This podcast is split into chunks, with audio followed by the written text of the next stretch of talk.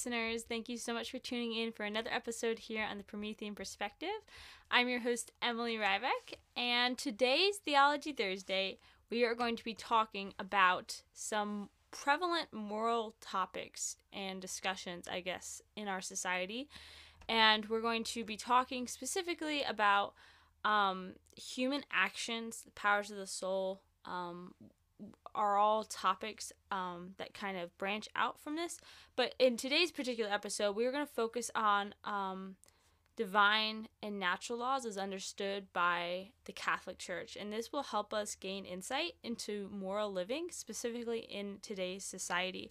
As we continue to experience new dilemmas in our culture with modernity, and we will also like briefly touch upon some specifics but we're not going to exhaust that discussion in this episode just because it would turn into a rather lengthy one. Rather, we are going to evaluate moral situations in light of what we have already kind of discussed about um, morality. Um, so, I just want to give a little bit of a preface before we jump into today's episode. We are going to be talking about things like euthanasia, abortion, and then uh, in vitro fertilization and also things like maybe stem cell research and stuff, which is obviously a very prevalent dialogue with the vaccines. So we are going to be talking about some rather mature topics. So this isn't like a podcast that you maybe would want to listen to unless you were completely focused and able to kind of grasp the depth of what we're discussing here today.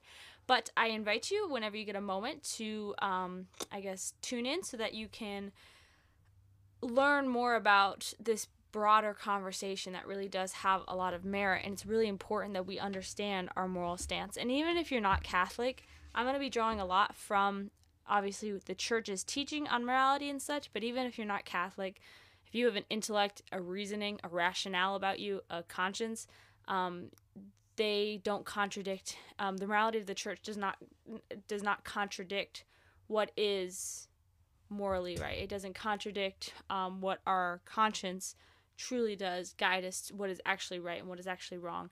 Um, so even if you're not Catholic and you reject the teachings of the Catholic Church, if you're a rational person, this should be pretty straightforward and logical um, for you. So I want to begin about um, the church has a church, but also the Catholic Church is a mother and teacher. And there's an encyclical that was promulgated by Pope Paul VI in 1964, Lumen Gentium, and I wanted to just quote a paragraph from that to kind of broach today's discussion. Because among the principles of bishops and those who preach the gospel, um, there is certain duties therein that occupy an eminent place. So for bishops, um, are preachers of the faith who lead new disciples to Christ. They are authentic teachers that is, teachers also endowed with the authority of Christ who preach to the people, committed to them the faith they must believe and put into practice, and by the light of the Holy Spirit illustrate that faith.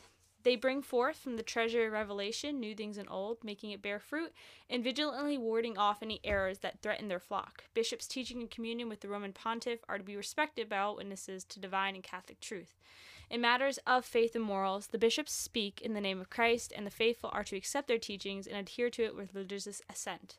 This religious submission of mind and will must be shown in a special way to the authentic magisterium of the Roman pontiff, even when he is not speaking ex cathedra. That is, it must be shown in such a way that this supreme magisterium is acknowledged with reverence, the judgments made by him are sincerely adhered to, and according to his manifest mind and will. His mind and will in the matter may be known either from the character of the documents, from his frequent repetition of the same doctrine, or from his manner of speaking. Although individual bishops do not enjoy the prerogative of infallibility, they nevertheless proclaim Christ's doctrine infallibly whenever, even though dispersed throughout the word, world, but still maintaining the bond of communion among themselves with the successor of Peter. And authentically teaching matters of faith and morals, they are in agreement on one position as definitively to be held. This is even more clearly verified when gathered together in an ecumenical council. These are teachers, judges of the faith, and morals for the universal church, whose definitions must be adhered to with the submission of faith. So that's paragraph 25 of Lumen Gentium. And I guess one thing that I wanted to stress here is that um, there is a bond, there's a communion um, between uh, amongst those who live their life within the within the standards of the infallible doctrine.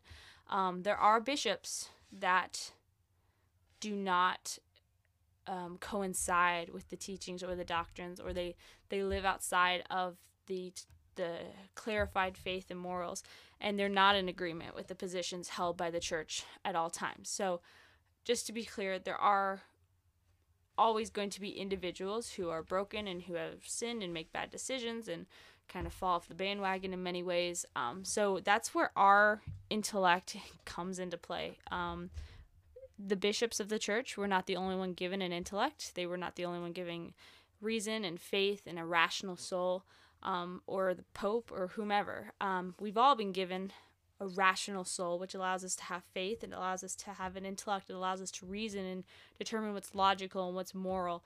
Um, and so that's when our own gifts from God come into play in regards to what others may urge us to do in regards to doctrine. So it may strike you as surprising that the words of Pope Francis are still so relevant, or, or, or not of Pope Francis, of Pope Paul the Sixth, whom we just read from, are still so relevant to this current age. Because we find many people like pondering that question of what is true authority, and perhaps we have experienced times where we identify with the Jewish people of Christ time, saying like, where did this man get all this? Like, is he not the carpenter, the son of Mary? You know, as Mark uh, six indicates, and it can be hard for us, um, because we, blessed with the gift of intellect and will, um, to submit two gifts to anyone, and even harder to do so if we are unsure of the other's like worthiness. So we often need to be convicted that one in authority is deserving of our full appreciation or awareness before we are willing to become obedient. And this is made harder by the reality that humanity is flawed, no doubt about it. And, and no human authority will ever be truly perfect.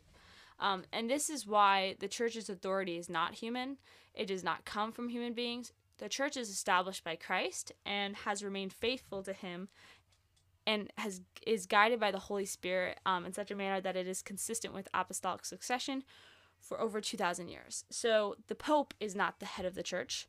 The Pope is the vicar of Christ. Christ is the head of the church. And the authority of the church is given by God and is only to be obeyed because it's been endowed by the gift of the Creator, our Father, who has instructed us to um, the church with authority. And it is the Lord whom we obey when we obey the church because He has established her, has the means to proclaim and make known His um, teaching for every generation, including the one that we're in now. So this draws us to the matter of the magisterium.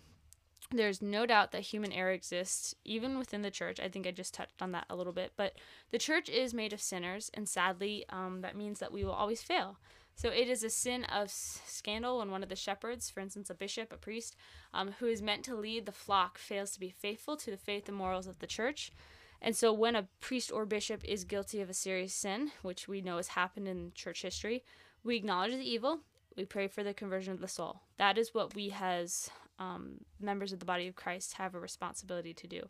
And this allows us to understand that it is part of our human nature to experience temptation, accept that no one is perfect, if Christ can hang from the cross, hands, feet, side, all pierced, and he forgives his murderers, surely we must be able to forgive our brothers and sisters in Christ even when they can go astray sometimes. Yet, what so often happens is that people doubt the church's authority because they doubt the sinner. They doubt the individual within the church. And this will always be a reality that people will, will have to learn to work through before they can accept it. So we must trust in the bride that Christ has established because she is our mother, she is our teacher. And I think that it's important to keep in mind that what the church presents, the fullness of her message, is the good news, is the gospel. And she interprets and proclaims the word of God, which are the words given to us by Christ. She has also um, prepared the way for the Lord to be with us in the sacraments, such as Holy Eucharist. Therefore, like, although the sins of the members of the body of Christ are causes for pain and sadness and destruction, they can in no way discredit the eternal word. The church's authority, teaching authority, is um, a derivative from the word magister, which is teacher. And so we have the magisterium, which is the teaching authority of the church. And this is all of her validly ordained bishops who are in communion with the Bishop of Rome, the Holy Father. So their task is to authentically interpret the Word of God, both in Scripture and tradition. And the teaching office is not above uh, the Word of God. Um, rather, it's more of a servant to the Word of God um, because it teaches on uh, only what has been handed on. So, listening to the Word devoutly and guarding it scrupulously and explaining it faithfully in accordance with the divine commission and with the help of the Holy Spirit, it draws from this particular deposit of faith everything which is present for belief has divinely revealed. And I know Dei Verbum touches on that, I believe, in paragraph 10. So if you're interested, you can always reference that a little bit more. So I know this term infallibility, it might be a new one for a lot of um, the listeners here. If you're a Catholic, you probably heard it a bit more than the average person. And so when the, the church teaches us about morals and faith, it is so as to instruct us in the way of salvation. And the Catechism states that the pastoral duty of the magisterium is aimed at seeing to it that the people of God abides in the truth that liberates. To fulfill this service, Christ endowed the church's shepherds with the charism of infallibility in matters of faith and morals. And that's paragraph 890. So in infallibility is a term describing a gift given by God to his church, where his magisterium, when teaching on faith and morals, will not err. Infallibility is guaranteed only in certain instances. Um, and those include when the Holy Father proclaims a definitive doctrine pertaining to the faith or to morals, and this is referred to as ex cathedra. So another entity that would that would be an instance was is when the bishops or body of bishops um, together in communion with the Holy Father exercise their teaching office of the magisterium, most especially um, in an ecumenical council. So when the Supreme Magisterium essentially exercises her teaching office pertaining to faith and morals, the faithful are then obliged to adhere to her teachings, understanding the character of infallibility on which they present themselves. So I think it's also important to keep in mind that there is also a lower form of magisterial teaching, which is typically referred to as ordinary. In an ordinary exercise of the magisterium, a bishop of really any place, it doesn't have to be Rome, um, will give teaching that assists in clarifying or gives a better understanding of a revelation concerning faith and morals.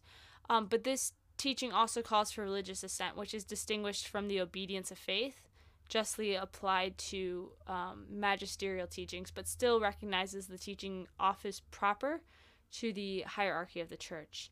So I think if we were to take a step back and recall um, just what we know about natural law and divine law and civil law and human law. Um, we have to appreciate that we have God's divine law, which is revealed to us to guide us in truth. And we have natural law, which is written upon our hearts, it's inscribed, and it assists us in recognizing true goodness. And then also civil and human laws, specifically those that cooperate with or at least do not break God's divine natural law. Um, the church is God's chosen means of guiding his people to better understand and live his divine and natural laws. And when the magisterium presents us to precepts of faith, doctrines which we are to profess, um, these teachings are further elucidating, I would say, what God has already given us with the fullness of revelation in Christ. So the truths proclaimed are not new or um, like a, a, moment of revelation. Rather, so the proclamation is new for the specific culture or generation that one finds himself in. And this brings us to a very large dialogue, specifically within the church, um, but I think also in today's society, and that has to do on the teaching of human life. And there are so many areas that we could focus on when it comes to important moral teachings in our times, and only a few have been chosen to respect the amount of time of this episode. Um, so, this material or this um, perspective could easily be another podcast platform entirely um, just because of the longevity of this conversation. So, your patience and understanding um, is appreciated as we briefly touch on these topics as um, respectfully as we can. So, as we all know, every every moral or social issue has specific circumstances and ramifications which can add various consequences to the situation. So we are going to keep things rather simple here, rather straightforward, If you find a particular topic um, that piques your interest uh, beyond, or you have questions that stem from this conversation, feel free to reach out to me with your feedback, and I will do the best I can to respond to you. So just go ahead and contact me at mothermary15 at icloud.com, and uh, we can discuss things further than that. Um, so this brings us to the conversation of abortion. And I want to point out that the Catholic Church has stood as a bulwark for the dignity of the human person throughout cultures, throughout generations, throughout the centuries. Historically, the discussion on abortion, um, defined as the, I want to define that term first, just so we're clear going forward. I'm going to define abortion proper as the removal of an embryo from the womb of its mother, which ends its life. Um, and that I guess, discussion of abortion really has varied. In early history, it was unclear when a child was actually viable or alive in the womb and at what point removing the child would become murder. Um, but however, through the, though science was limited then, and they didn't have the luxuries of sonograms and so on, the church did condemn murder, and that included killing um, children who were not yet born. And the nuance was determining when that child was a child. However, that's not the case in today's society. By the time we reach modernity and the advent of science that followed us to better understand embryonic development, um, the church continues to repeatedly teach that every human life is valuable from conception and cannot be killed or destroyed for any reason. And human life, as the Catechism points out, must be respected and protected absolutely from the moment of conception. From the first moment of his existence, a human being must be recognized as having the rights of a person, among which is the inevitable right, or sorry, inviolable, inviolable right of every innocent being to life, and that is paragraph 2270. So here we see teaching on humans' life value in the context of rights, um, which is a I would say overly used term in today's modern culture, but the teaching originates not from a legalistic point of view, but from the admixture of biology and theology. So, biologically speaking, we can understand human development in a way that many could not have imagined years ago. And this brings us to how, um, the, I guess, the very first instance of conception, um, which I want to just uh, touch on very briefly. Um, in the in the first mo- moments or minutes of when the sperm and egg join, a new person is created from that first joining. Therefore, the biological reason against abortion is that the person exists, even if that person cannot express himself yet. At just about three weeks after conception, the human heart is able to beat. So, considering that most women are not aware of conception until um, past this period, which typically occurs about two or three weeks after conception. That means that most women are not considering abortion until after their child is already um, viable with a beating heart. So while the heartbeat is not the only indicator of being alive for many women, um, this is the particular knowledge that helps them to understand the child's status. And so in reality, the cells themselves are alive, and the zygote who begins at cell division replicates, and even while it is traveling towards the uterus, it's still living. And this takes us from the zygote to the stu- two stage cell, uh, to the four cell stage, to the eight cell stage, uh, to the morula, and then the, the blastocyst. So we can understand this better when we, I think, consider the philosophical principle of animation. And Aristotle's work um, upon the soul, De Anima, treats what is to be alive, and he determines something for us um, he establishes that for something to be able to move, whether that's walking, eating, growing, dancing, uh, or for us on a cellular level, dividing or multiplying, there must be a soul of some form. This is because the soul itself is the form of the creature. And if that creature is being that creature, then the form of that creature must be present to allow it to be. So we understand that plants have a vegetative soul, where they're capable of photosynthesis, natural growing, production of fruit, and so on. Likewise, we understand that animals um, have sensitive souls, where they are capable of growing, um, raising young, reproducing, and etc. So we understand human beings have intelligent souls, rational souls, souls with reason and free will. And all of this is to say that a rock does not have a soul. So we call those things that cannot grow or move in their own accord inanimate. And so this is precisely because they do not possess a soul and are not capable of motion, okay? So a rock can be moved by being pushed or thrown or kicked, but it cannot change its shape, size, color um, on its own accord. So, when we look at the very beginning of human life, we see these cells actively at work, fusing, beginning a rapid process of growth. And so, with this in mind, the church teaches us that in this moment where a new human being is formed biologically, we can understand that a soul therefore must be present as the new person is animated, moving, growing on its own accord. So, this is why abortion, even very early abortions, which have been so condemned, there is a speculation that might reasonably argue how can we really know when God gives a soul to our body? In some respects, we do not have that as a direct revelation. Yet, yet, this is very important. God has granted us great knowledge and reason based on our understanding of life itself, and this is the most reasonable deduction. One could choose an arbitrary day and say, you know, on day 300, that is when we become a person and are no longer just biological matter. Yet this is not supported by by biology or or any reasoning. So this is why the Catechism states in paragraph 2270 that human life must be respected, protected absolutely from the moment of conception. We've already established that the church protects human life at all stages, including while in utero for biological and theological reasons. And we've covered the biological aspect well. So moving to the theological aspect, I want to point out that it's a twofold um, reasoning. First, a simple command, both the natural and divine law, in the Ten Commandments, the Decalogue, thou shalt not kill.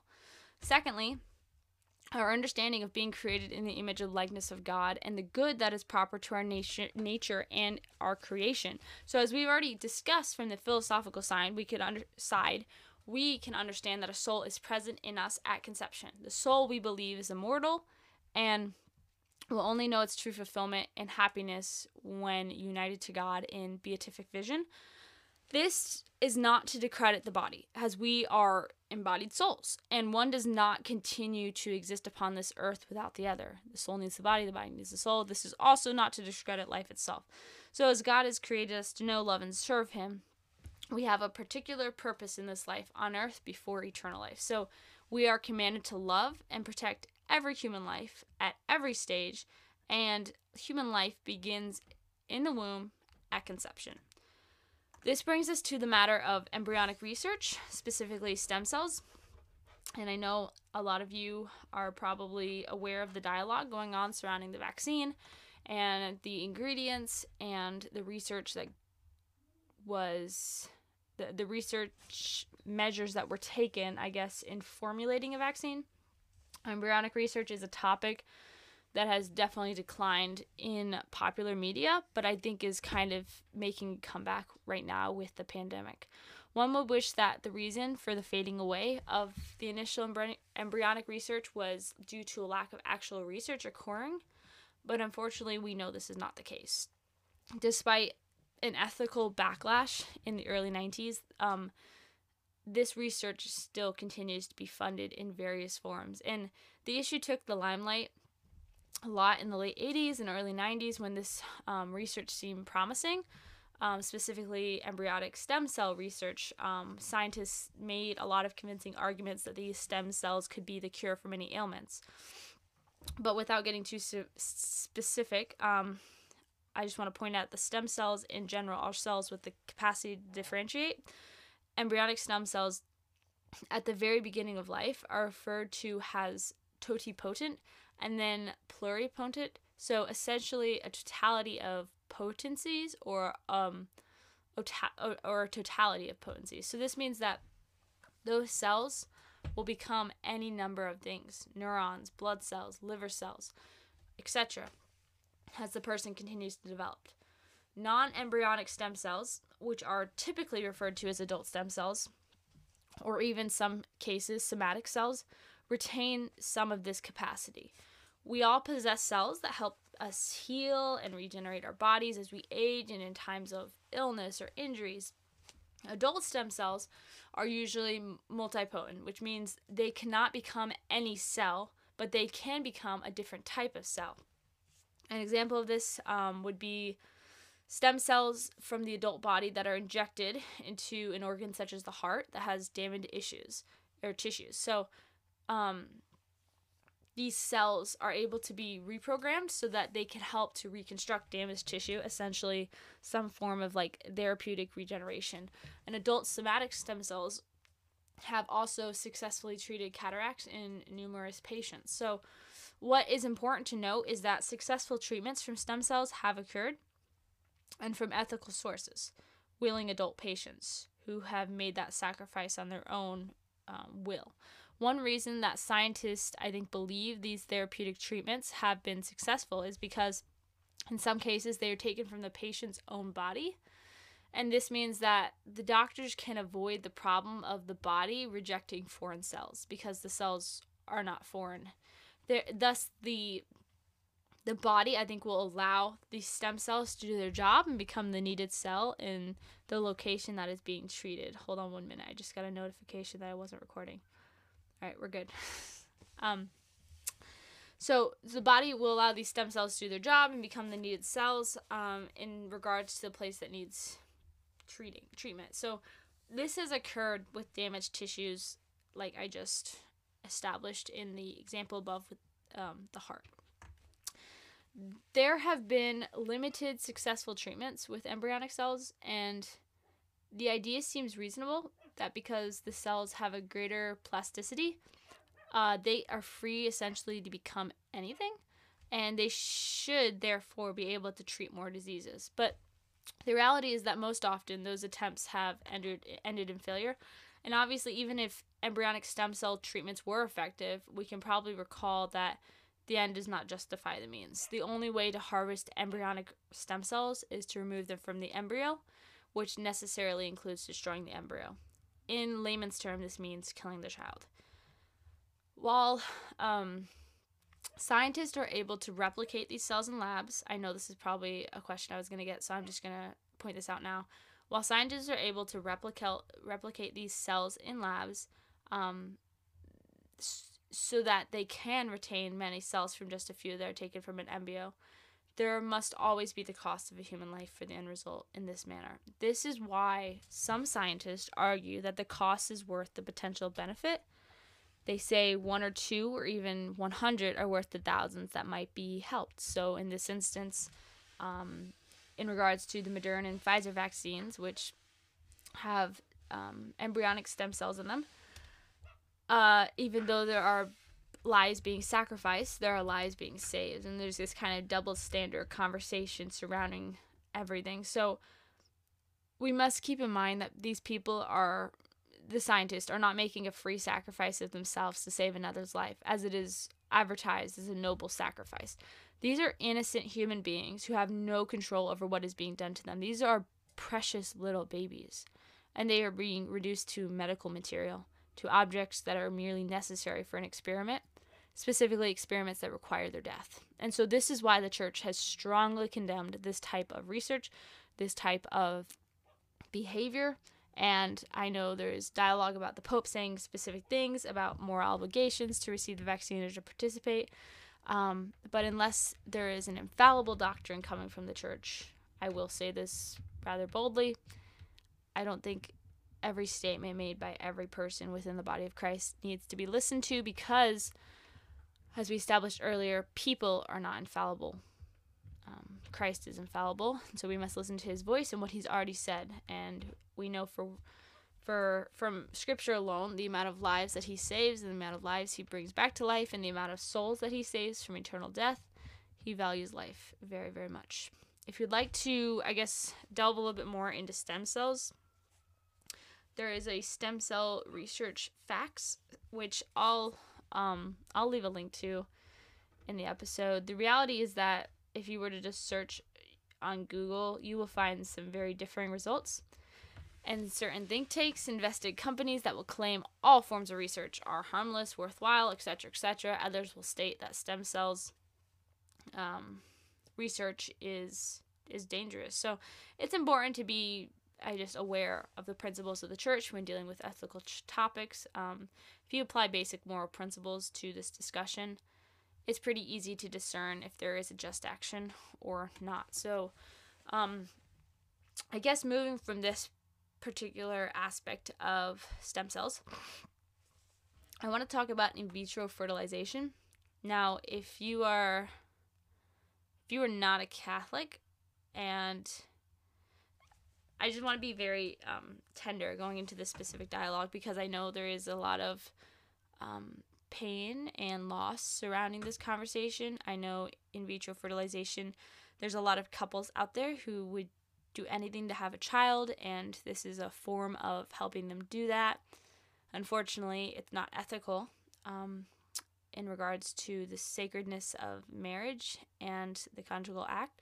So I just want to establish that I speak about this particular topic very tenderly, very lovingly, um, but also as a daughter of God who has a responsibility to to proclaim the truth surrounding this conversation. So, um, if you're not Catholic and maybe you were thinking about in vitro fertilization or maybe you've participated in vitro fertilization, um, I just want you to know that you are um, you are seen and you are recognized and I pray that you are able to accept this um, with the love that I'm saying this. So, in vitro fertilization um, literally means in glass. That's what in vitro means. So, in vitro fertilization is the fusing of an egg and a sperm cell. Um, that's the basic biology of it. So, from there, you were able to create new human life in a petri dish. Um, I think we need to address first the overall method of conception. The two ends of marriage are the union of the spouses and procreation. This is the reason why the church is taught against contraception because the various methods that that are used create a barrier to the union of the spouses so that they are not totally giving of themselves in the union and they inhibit procreation, which is the other end of marriage. And as we know, when a man and a woman are married, they are to become one flesh. And so, with in vitro methods, the spouses are not sharing in that union of one flesh, and that removes the unitive end. Thus, the in the, I guess in the most basic sense, this form of conception, and I, I say this very lovingly again, um, this form of conception is against natural law the means of obtaining obtaining the sperm cells is typically more illicit. Um, and then this once again is not the unitive for the couple and is an abuse of sexual faculties. And so, to be clear, the church teaching is that the use of um, sexual faculty for men and women outside of a gift of self to the spouse is sinful. So, the embryo deserves to be conceived in a natural habitat. Of course, if a child is conceived via IVF, he or she is still a person created by God because those egg and that sperm and that zygote that all came from God. So it's not to say that if you were conceived through in vitro fertilization or if you conceived a child through in vitro fertilization that that child is not a person of God or, or something of that nature. That's that's not accurate at all. That that child is still um, a person created by God although it is not the natural way of things. But that does not diminish that every spiritual soul is created intimately by God and it's not produced by the parents. And so once a new life is created, it is a human person in his or her body, soul unity. This means that each egg that is fertilized is a new person. And when we see um I guess and then and then from here we can see the tragic consequences of the process of IVF for those those little tiny babies, embryos, who are not implanted. Um, usually, more eggs are fertilized than are implanted in a given round of IVF. Um, those embryos may be discarded um, later or kept frozen for an indefinite amount of time. And eventually, I, as I, if I understand correctly, they can, I guess, go bad or die or, um, I guess, just just being um, discarded and we forget that that embryo is a human. so this is a topic that has a lot of gravity to it that we need to address. And so, like I said, I have a responsibility as a daughter of God to touch on this um, pertinent moral issue. Um, I just also want to point out that there are cases where multiple embryos have been transferred to the mother in the process. Um, the implantation into the womb, um, the child begins to grow. And this can also result in a mother desiring few be- fewer babies at one time. And so the doctor can then offer selective reduction. And so the doctor can remove some of the multiples so that the parents don't have three, four, five babies at once. And this is essentially selective abortion. So while it is true that multiple children in the womb are typically born premature and may thus have a harder time of growing to term, there was that was a risk incurred by this process, but it does not merit the direct killing of the child. There are other issues as well, but this covers the main topic in regards to in vitro fertilization. And it's clear that while the desire for children is in itself a very good thing, the situation of infertility is a very hard cross to bear. And in vitro fertilization is not the way to treat the problem. And so, I think just a closing remark that I would like to leave on this particular dialogue about in vitro fertilization is that if you are having trouble conceiving in your marriage, if you do desire children, um, but you are having infertility struggles and um, you want to conceive, but you don't want to um, participate in the moral evil of in vitro fertilization, um, there are programs out there, um, natural family planning um, that work around helping you um, become as fertile as possible and just tracking things and, and, and doing things from a very natural perspective point of view um, uh, being more aware about your health and um, just your overall health and, and everything that people can through programs such as natural family planning um, they can help you i guess do things from a natural route, um, and, and that'll help you increase your chances of conceiving. Um, another moral issue I want to talk about is euthanasia. It is on the other side of the spectrum of disregard for life. So we can define it as an action or omission that intentionally causes death in order to eliminate suffering. Um, the Catechism here explains that direct euthanasia consists in putting an end to the lives of the handicapped, sick, or dying person, and that's in paragraph 2277. This has also been referred to as mercy killing, which is somewhat ironic as it acknowledges that the person is being intentionally killed. So, euthanasia is different from physician assisted suicide because of the involvement of the patient. In the case of euthanasia, the patient does not get to choose to die, but is essentially being put out of his misery, similar to the language we use um, surrounding animals when you choose to put a pet down when they are sick or dying. So, in the situation of physician assisted suicide, the patient is asked for assistance in ending his life, and frequently that patient has become wearied by pains of illness or even the drugs from illness. And so, in many cases, they are depressed, they're not in a, in a stable um, mental state.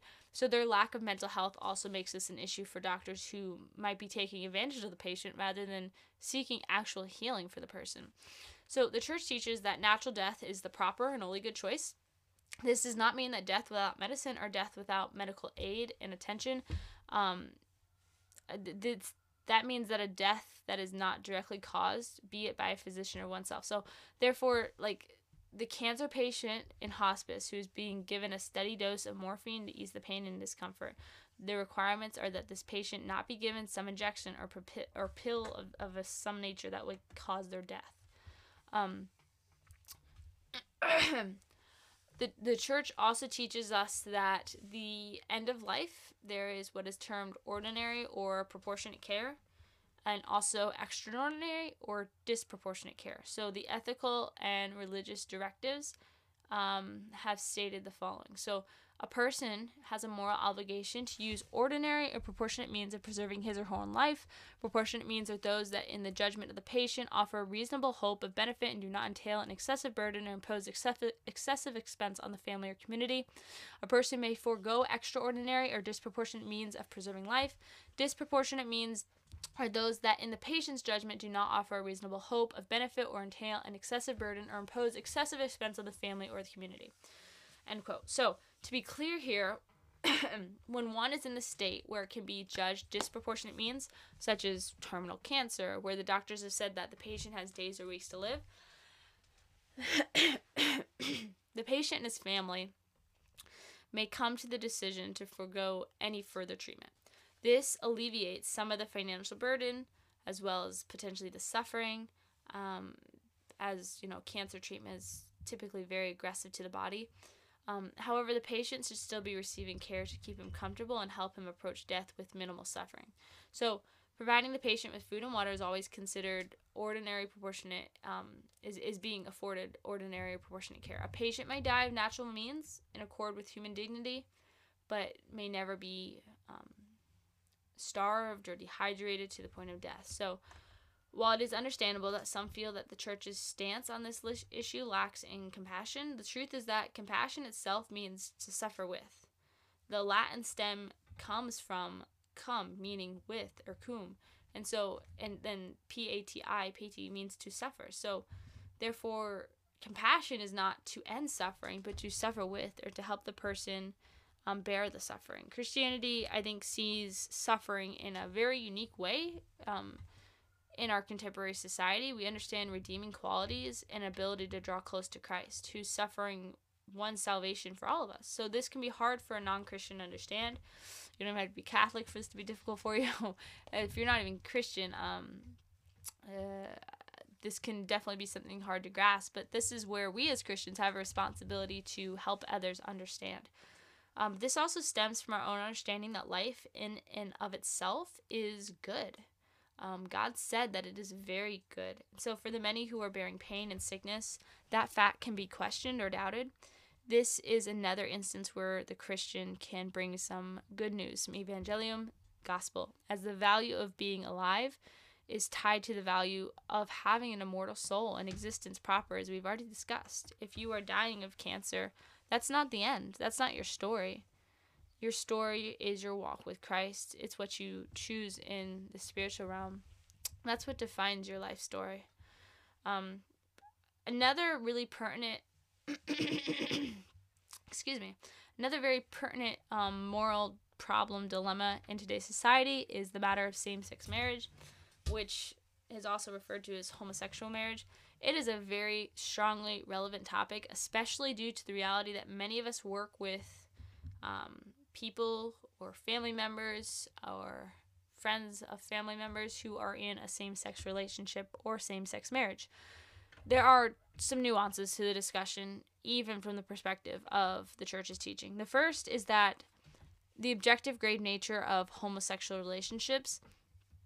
Um, this is distinct from the issue of marriage. Here we are addressing the act that is proper to two people who are married. Keep in mind the fornication, being heterosexual relationships out of marriage, also constitute a mortal sin. So recall that when we use the term mortal sin here, we mean that the nature of the act is of grave matter. We are not saying that all people who have ever participated in fornication or homosexual relationships have sinned mortally.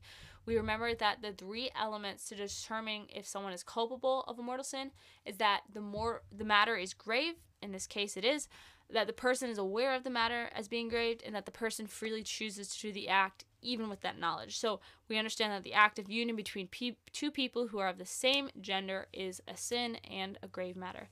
Um, why does the church teach us that this is sinful?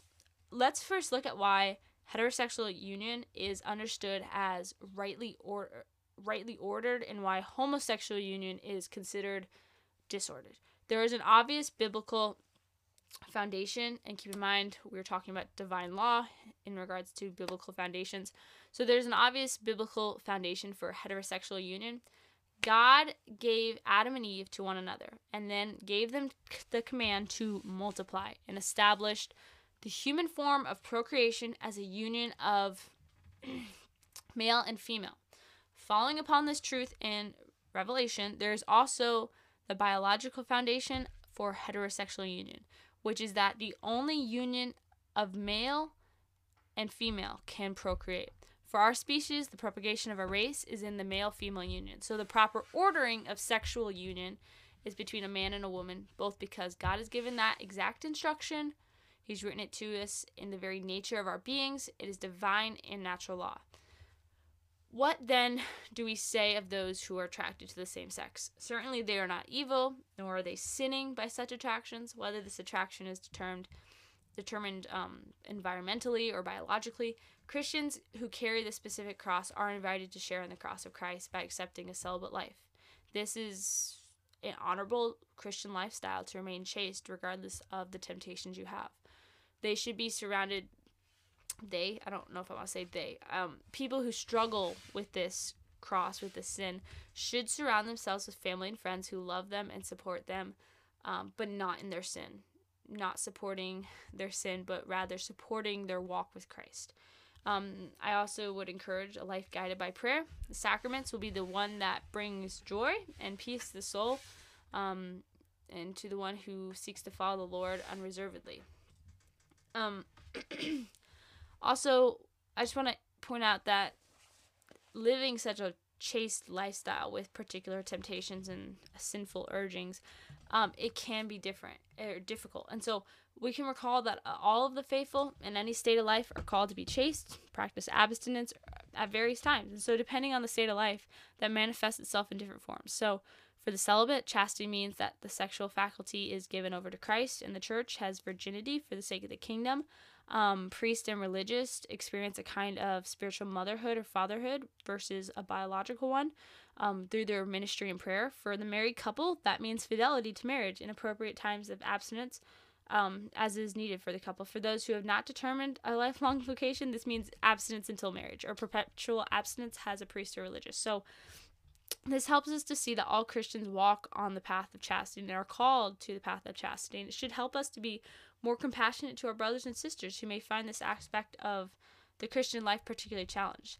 Um, let's look at an example, um, specifically at, at a marriage of two people of the same sex rather than only the union itself. Marriage has been present in human history from the beginning, as Christ himself made very clear. Some I, I just relay to you the um, instance from Matthew chapter 19.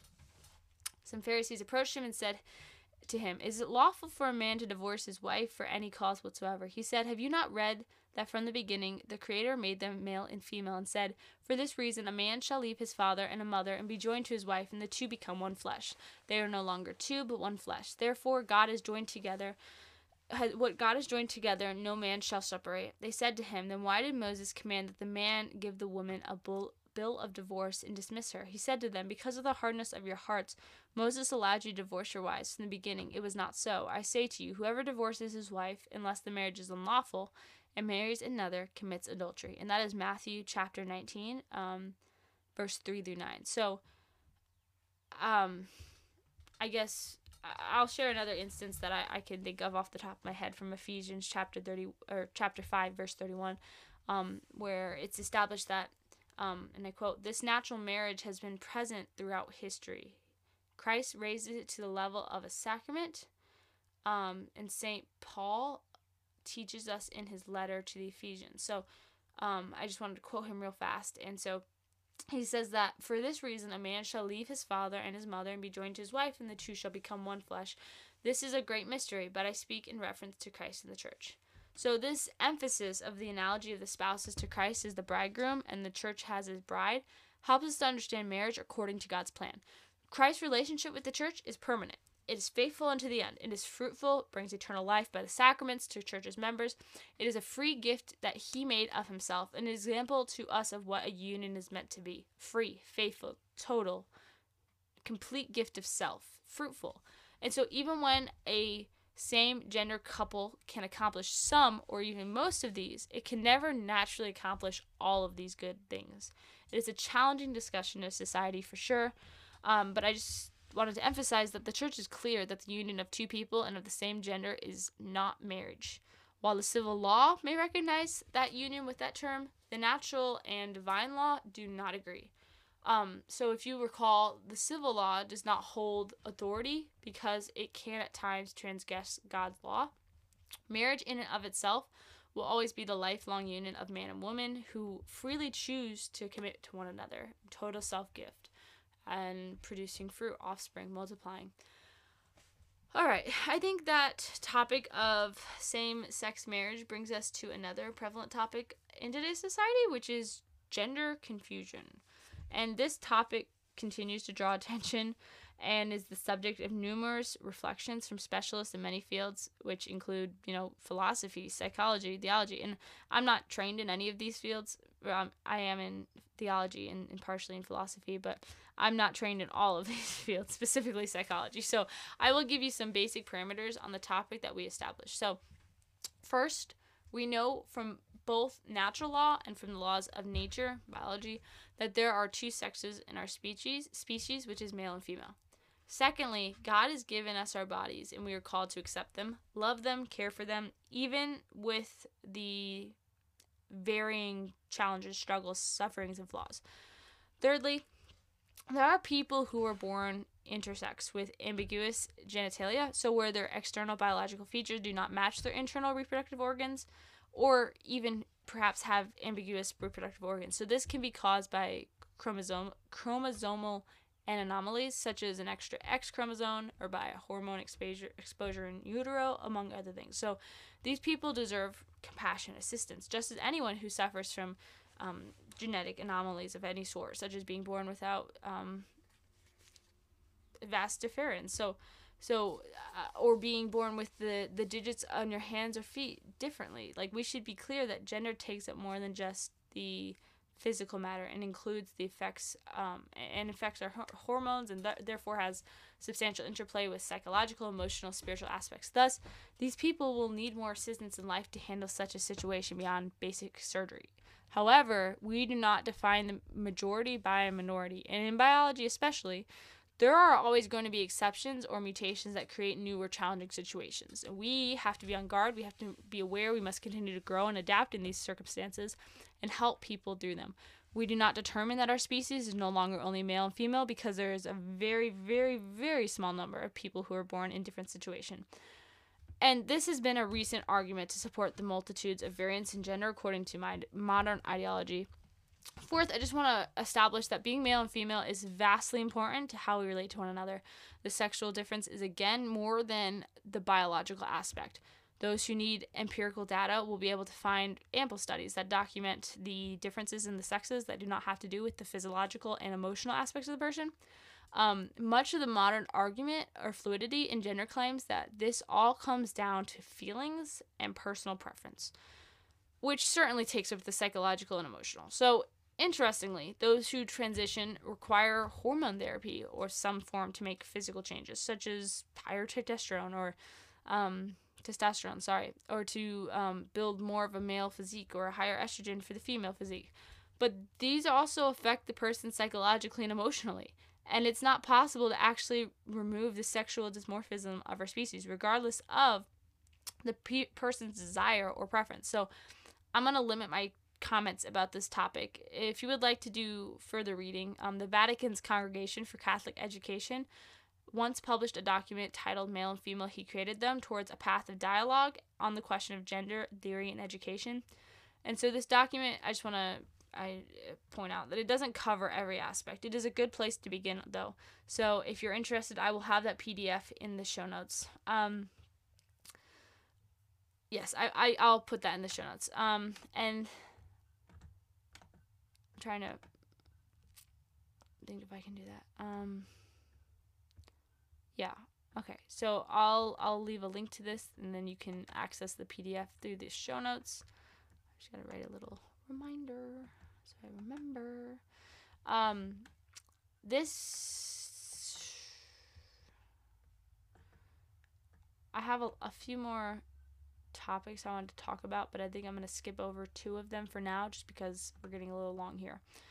Um, I want to talk about the surrogate parent, and I want to begin with an excerpt from Donum Vitae responding to the question of whether surrogacy is morally illicit, or sorry, morally illicit. Um, so uh, the short answer is no, for the same reasons which lead one to reject heterologous heterologous I can never say that word. Goodness. Artificial fertilization.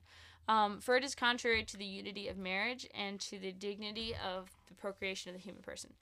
Um, surrogate motherhood represents an objective failure to meet the obligations of maternal love, conjugal fidelity, and the responsible motherhood. It offends the dignity and the right of the child to be conceived and carried in the womb of his mother. It sets up to the detriment of families, division, physical, uh, psychological, moral elements which constitute those families. So, surrogacy has gained a lot of popularity in our in our society, especially because women um, see it as a way to earn money in many cases. And so this has become a particular problem for women in a second and third world countries where women are essentially selling their uterus for a lesser sum than what would be paid in a first world country.